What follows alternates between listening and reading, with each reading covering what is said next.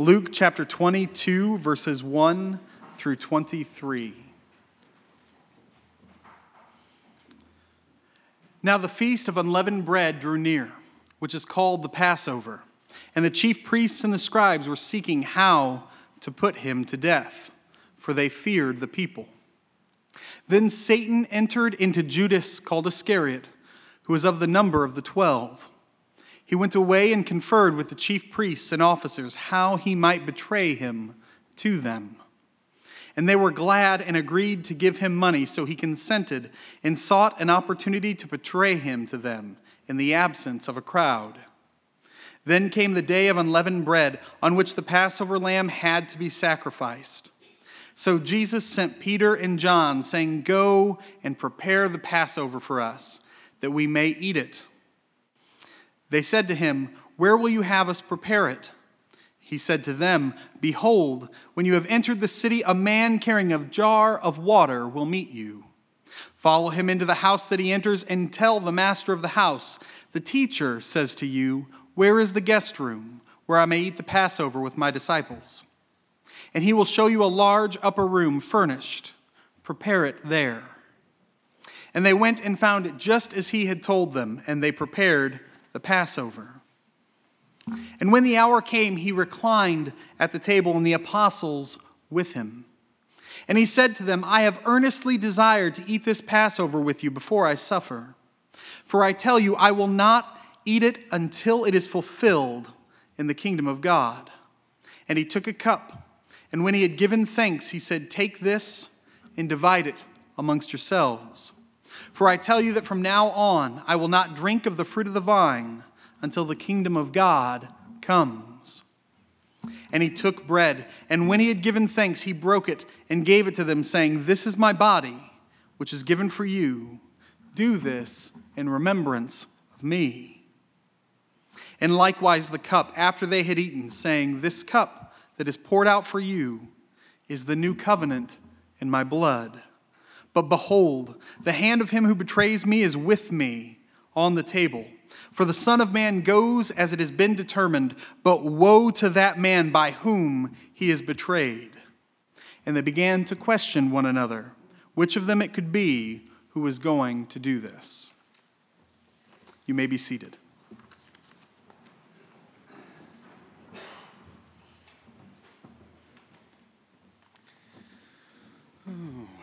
Thank you, Clayton.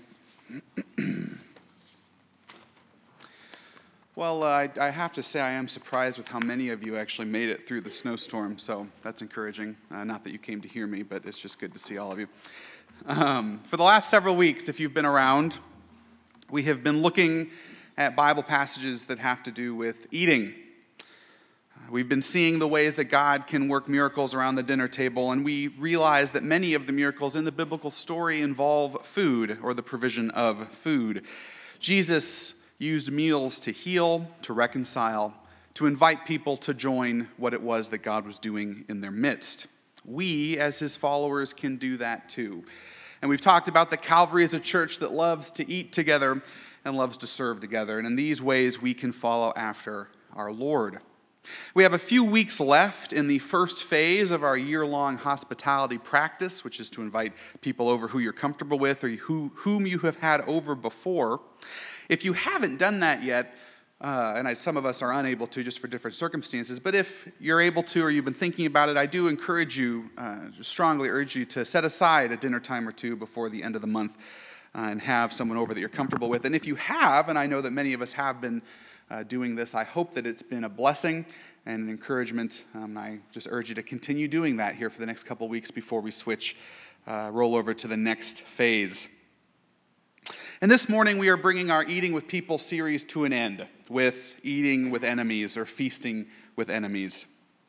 Now, I would hope that most of us don't have a very long list of people that we would consider enemies, but we all have people that make our lives a little harder who require extra patience and forgiveness, who grate on us like human sandpaper.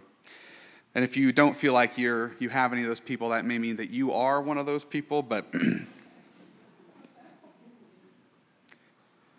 really, you think about the group of people that you wouldn't want to eat dinner with, the very last people that you would want to invite into your home. But God may have something for us in hosting our enemies, and having enemies to dinner is near to his heart, as we will see. And our sermon summary for this morning is this You can't have a monster over for dinner. You can't have a monster over for dinner. And, and the idea there is, for the most part, we can only view other people as monsters or as, or as particularly uh, bad if we keep them at arm's length. It's harder, it gets harder to continue to hate people or continue to, to hold them as your enemy when you've shared a meal with them. And I'll share a story about that towards the end. Eating with your enemy reminds you of your common humanity and your common need for Jesus. It's a humanizing thing uh, to eat together. In our passage, we see that Jesus, on the night of Passover, broke bread with the devil, fully knowing that one of his closest friends was about to betray him. And our responsive reading this morning came from Luke chapter 19, when Jesus rode into Jerusalem on a donkey, what we call the triumphal entry. It was triumphal because people were celebrating. They were shouting out to him, they were waving palm branches, they were putting cloaks down on the ground uh, for the donkey to ride over. It was a clear uh, signal that Jesus was, was saying that he was the Messiah. Of course, he doesn't say that, but you know, the whole thing is he is the heir of David riding into the city, and people are celebrating that. And the city was thrown into an uproar. And we know that Passover was often a time of turmoil in Jerusalem in the years before this, because Passover was about being rescued from an evil empire. And during Jesus' life, of course, it wasn't Egypt, but it was Rome who, who uh, oppressed and controlled the uh, Israelites. And so Passover was often a time where people would try and start rebellions. So it was already tense. Then Jesus does this, and he, he rides into, into the city as a triumphant king. And the fervor only increases when Jesus makes his way to the temple and proceeds to clear it out. He flips the tables over, he whips people, and he drives these merchants uh, who had been charging exorbitantly high prices for sacrificial animals and these different kind of things going on. He drives them all out of the temple. If any of the religious leaders were in doubt about Jesus, this act of clearing the temple settled the matter in their minds. This is really where it clicks. Um, and the different gospels reflect this in different ways that from then on they were determined to kill him, uh, that Jesus had to go. So we see that Jesus is surrounded by enemies, but he goes to the temple boldly anyway every day and he teaches people about the kingdom of God.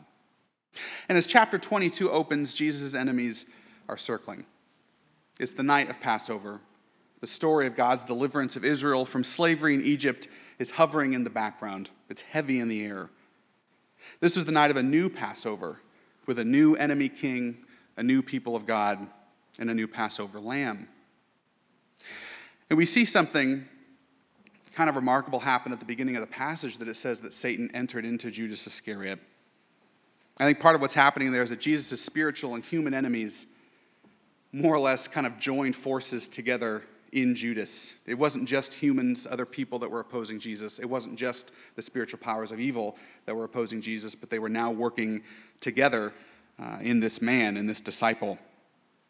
And I think it's worth pointing out that Satan did not choose a disciple at random, like it wasn't like Judas was just the nearest at hand when it was time to possess someone. Throughout the Gospels, we see these little hints that, G- that Judas was more or less acting in opposition to Jesus uh, the entire time. And of course, we don't know, you know, his interior state or what he was thinking, but it seems like from the very beginning he didn't. Well, none of them got it, but Judas didn't get it in a, in a I think, particularly uh, wicked way. Um, so Judas was selfish and deceitful in, these different things, and he, he never really um, identified, I think, with Jesus in the way that the other disciples had. So the devil saw his opportunity, and he possesses Judas. And we see in these opening verses that Judas and Jesus are both busy with preparation. So Judas goes and he meets with the, the religious authorities and they make up a scheme to get Jesus on his own away from the crowds. At the same time, Jesus is sending Peter and John into the city to make ready this Passover meal. Both plans on a collision course. And one of the realities that all four Gospels want us to come to understand is that in the death of Jesus on the cross, the plans of the Father and the devil came crashing together.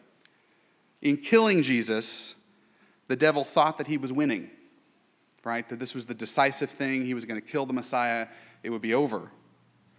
The fact was that his scheming and all of these humans scheming was a part of God's plan to save the world. I think that's a message of good news for us all on its own. Some of us are going through really awful circumstances uh, that, that feel like they've been thrown at us by the devil himself, just things that are just grinding away at us or just terrible things that are going on in our lives. But I think that we can take heart and comfort in the fact that God has not abandoned any of us uh, to those circumstances, and that in some mysterious way, and it's not really comforting, but I think it is the truth, that in some mysterious way, whatever the enemy does, it is included in the Father's good plan for each one of us. So we see these plans being set up. Jesus celebrates the Passover with his disciples. The Passover, the, night that God invited rebellious Israel to his dinner table. The night that Pharaoh and the might of Egypt's gods were brought to their knees by God's power over life and death. Back in Exodus, and if you were with us last fall, we, we preached through all these different stories. Back in Exodus, Pharaoh first sought out to wipe out the firstborn sons of Israel, and then later all of Israel. Here in Luke, the enemy is after the firstborn son of God to kill him and thereby enslave all humankind forever. So it's like the Passover, but the stakes have all been raised uh, on this night with Jesus in the Last Supper. Little did the enemy realize that in striking Jesus, his own head would be crushed.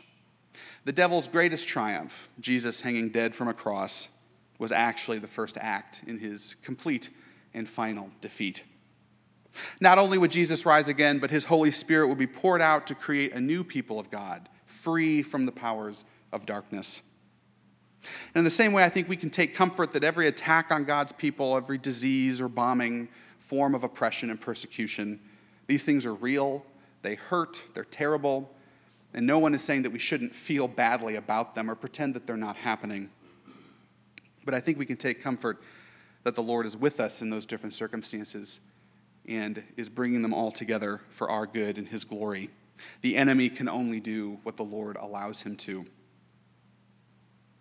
So, all this is happening. They sit down at the table. In verse 14, and it says, When the hour had come, he reclined at table, and the apostles with him, and he said to them, I have earnestly desired to eat this Passover with you before I suffer.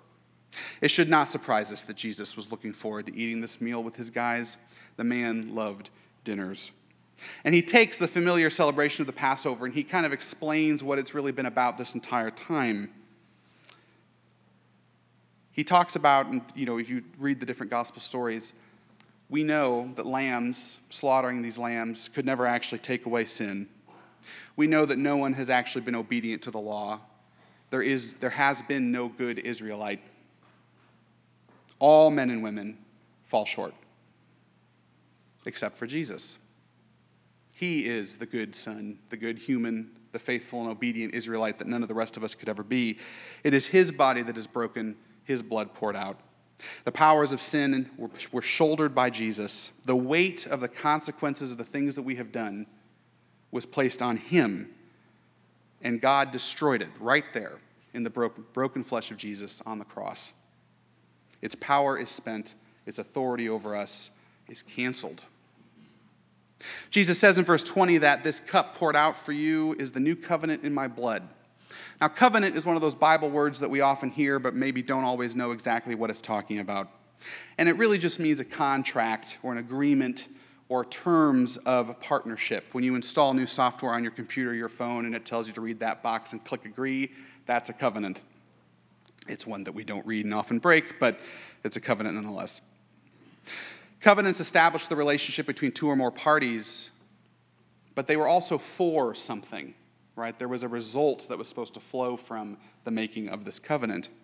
Ancient people, just like us, entered into covenants for business, marriage, political loyalty, all kinds of things. God's new covenant with us is for us to make his kingdom known through our lives and for him to bring the kingdom on earth as it is in heaven.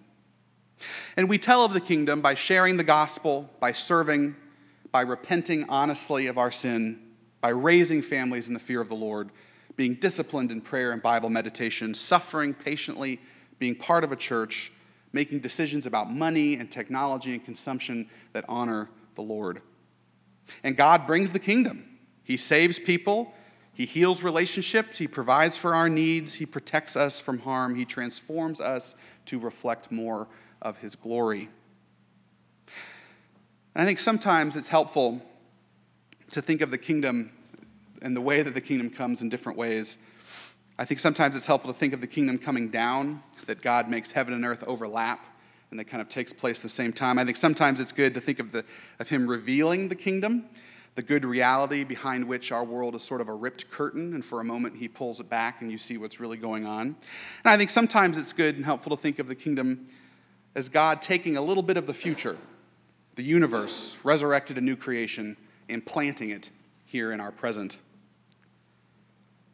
But however you think of it, the kingdom covenant, the new covenant partnership, is not be a good person and then you'll go to heaven. It is also not be a good person and God will prevent any bad things from happening to you. Think those are stories that we often tell and that often run in the background of our minds, but this covenant that we've entered into with God is not either one of those things. God's desire is for his kingdom to come on earth as it is in heaven through the faithful lives of his people, and that includes our faithful uh, suffering and struggles. And this is important to draw out. And the reason why I wanted to draw this out is because if we don't understand what God is trying to do in the world, it will never make any sense why we should ever eat with our enemies. If we don't understand what God is doing in the world, it will never make any sense why we would eat with our enemies. If our faith is about being good people, then we shouldn't spend time mixing with bad people. If our faith is about protection from harm, then why would we expose ourselves to people who could potentially hurt us? Those are good questions to ask. It's just that you're in the wrong story. The fact that Jesus did this dinner, said these things with Judas sitting at the table, speaks volumes about what the kingdom of God is like. Now, Jesus, as we saw at the end of the, the verses there, he says, Woe to the man by whom he is betrayed. It's not that Jesus is particularly uh, pleased with Judas or anything like that, but he's still there at the table. Jesus has not rescinded that invitation.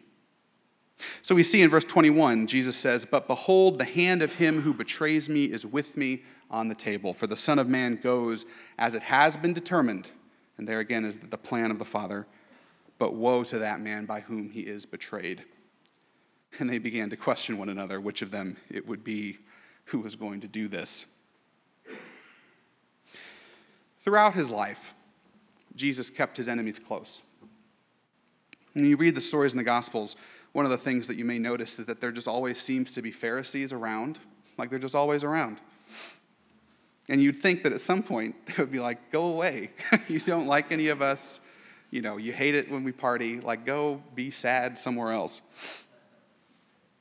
Now, often they stayed at the edge of the party. We've seen that in different stories, but not because Jesus sent them there. And I think that Jesus knew that Judas was possessed by the devil. He knew what he was going to do but he shared food with them anyway. And the good news for us is that Jesus eats with his enemies all the time. He's made a habit of it.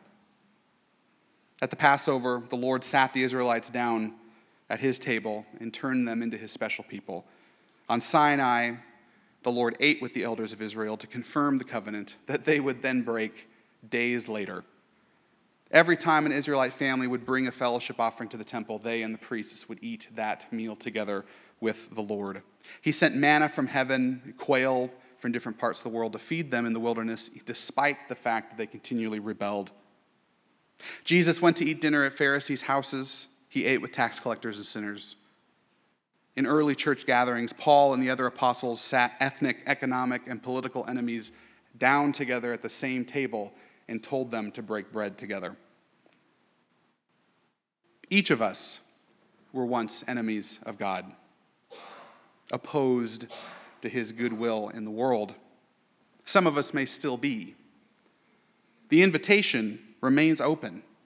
Every person, no matter what you've done, or how you've rebelled, or how the consequences of your decisions remain with you, everyone is welcome to place their faith in Jesus and to follow his ways.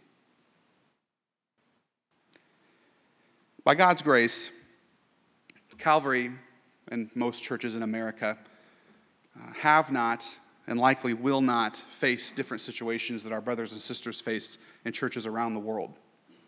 we are usually not in physical danger. That happens occasionally here, uh, but thank, thankfully, by the mercy of God, not very often.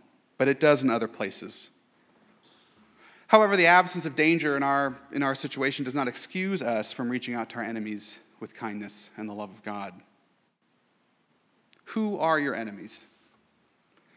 Hopefully, the list is short. And I was asking different people as I was preparing this message, you know, who would you say your enemies are? and, you know, I, I, think, in, I think in, in honest moments, I think we would probably have a few people that we would, we would be able to produce.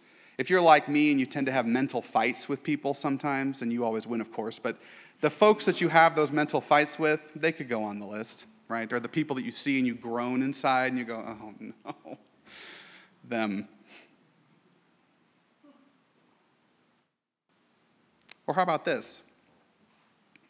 Who would consider you an enemy? We can't, that can't be known, maybe, but people you have wronged, people you've treated poorly.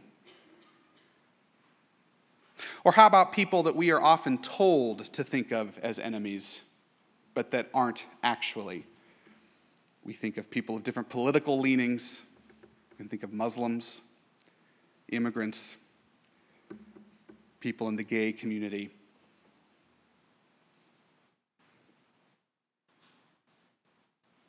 How can we regard these people, whether they're actual enemies or not? But I think we respond to them like they are often and to our shame. But how can we regard these people in the grace of Jesus' victory over sin and death? How can we put into practice Jesus' way of eating with enemies? If the Lord grants you a chance and this is, this is kind of an odd sermon because I feel like the application is up to him. I'm not, Uh, just because I'm not telling myself this, I don't think any of us need to go seek out the people that we hate and say, come on over to dinner. But I think that if the opportunity arises by some relational miracle, take it. For some of us, there's different family gatherings happening this weekend. Some of those people we might consider enemies or adversaries. Easter family gatherings are an excellent time to eat with our enemies. And I'm not encouraging us to be unwise, right? I would not preach the sermon at a church in China and tell the brothers and sisters to go find the religious police and uh, eat with them. The world really is dangerous, right? It is actually going to kill each one of us at some point. There are people who want to harm us, like these things are true. But I think Jesus wants us to live as if he really is alive, that he really still is in control of all things. If Christ is our Lord, church, then fear cannot be. As many of you know, I lived in China for two years and tried to share the gospel as often as I could. Uh, and Lanzhou looked like that for like a week out of every year, so I'm glad they managed to get that picture on the, uh, on the internet. Sharing the gospel is illegal in that country, and so we had to be very careful. The Chinese government listened to our phone calls, they read our emails, they occasionally dug through our trash. They may hear this, I don't think so, but you never know. One of the ways they watched us was through our language teachers. In my second year there, we had a teacher named Mrs. Wong, whose preferred method of teaching was to shout at me until I started speaking Chinese out of desperation for her to leave me alone. I mean, it worked. I did learn how to speak Chinese, so she was rude, impatient, made it very clear that we went, when, we, when we went to campus to do ministry, they were watching us on the security cameras. It was very difficult not to hate Mrs. Wong and to consider her my enemy. But you know what helped? Eating with her. It was hard to hate her when she paid for food. It was hard to hate her when she gave me tips for how to use chopsticks better. It was hard to hate her as we chatted about normal life and she showed us pictures of her son. The enemy was there at the table. Now, we did not become friends. I never actually, you know, started liking her or wanting to spend time with her. But I couldn't keep thinking about her as a monster after sharing meals with her. Now, whether you ever have enemies over for dinner or not, and, you know, again, maybe if the opportunity isn't granted to you, then I, you know, don't beat yourself up about it. But whether you do or not, my encouragement for you this morning is to treat them as if you have, is to, in your imagination, sit those people down at your table and serve them food that you have made without poison or anything else that's going to harm them. you can't have monsters over for dinner. And so when you do have your monstrous boss or coworkers or terrible neighbors or idiot family or whoever it happens to be, it does get harder to think of them as monsters. They have to eat, same as you. They struggle through life the same as you. As the Lord leads in wisdom and righteousness, have your enemies over for dinner and find out how the Lord is working in their lives to draw them to Jesus. Jesus makes a curious promise in this passage two times, and I'll close with this thought. In verse 15, he gives them the bread, and he says, For I tell you, I will not eat it until it is fulfilled in the kingdom of God. In verse 18, he says, For I tell you that from now on I will not drink of the fruit of the vine until the kingdom of God comes. There's a lot that could be said about these verses, but uh, this is the end of the sermon, so I'm not going to say very much. But I think that it is a promise that the end of our story is a good one that Jesus is saving the best for last. The invitations are still going out. The Father's guest list is not complete. In the meantime, church, let us continue to eat with people friends and neighbors, foreigners, strangers, the poor, the rich, perhaps even our enemies. And as we do, let us look forward in hope and expectation to the great day when the Lord Jesus himself sits us down at the wedding feast of the Lamb. Let's pray. Father, we are again thankful for this day. Lord, we do ask that you would grant us the courage and the compassion we need. Lord, that as you give us opportunities, perhaps to actually have an enemy over for dinner, Lord, or even just to interact with them, Lord, we pray that we would do that in a way that is good and that honors the Lord. Father, I pray that we would remember that Jesus is alive and that he is Lord over all things. That does not mean that everything's going to go our way or that everything's going to go well. It didn't for him. They did wind up killing him. But I pray, Lord, that we would trust him, trust you in the midst of difficult relationships and having to deal with difficult people. Lord, I pray that you would bless us and encourage us. In Jesus' name, amen.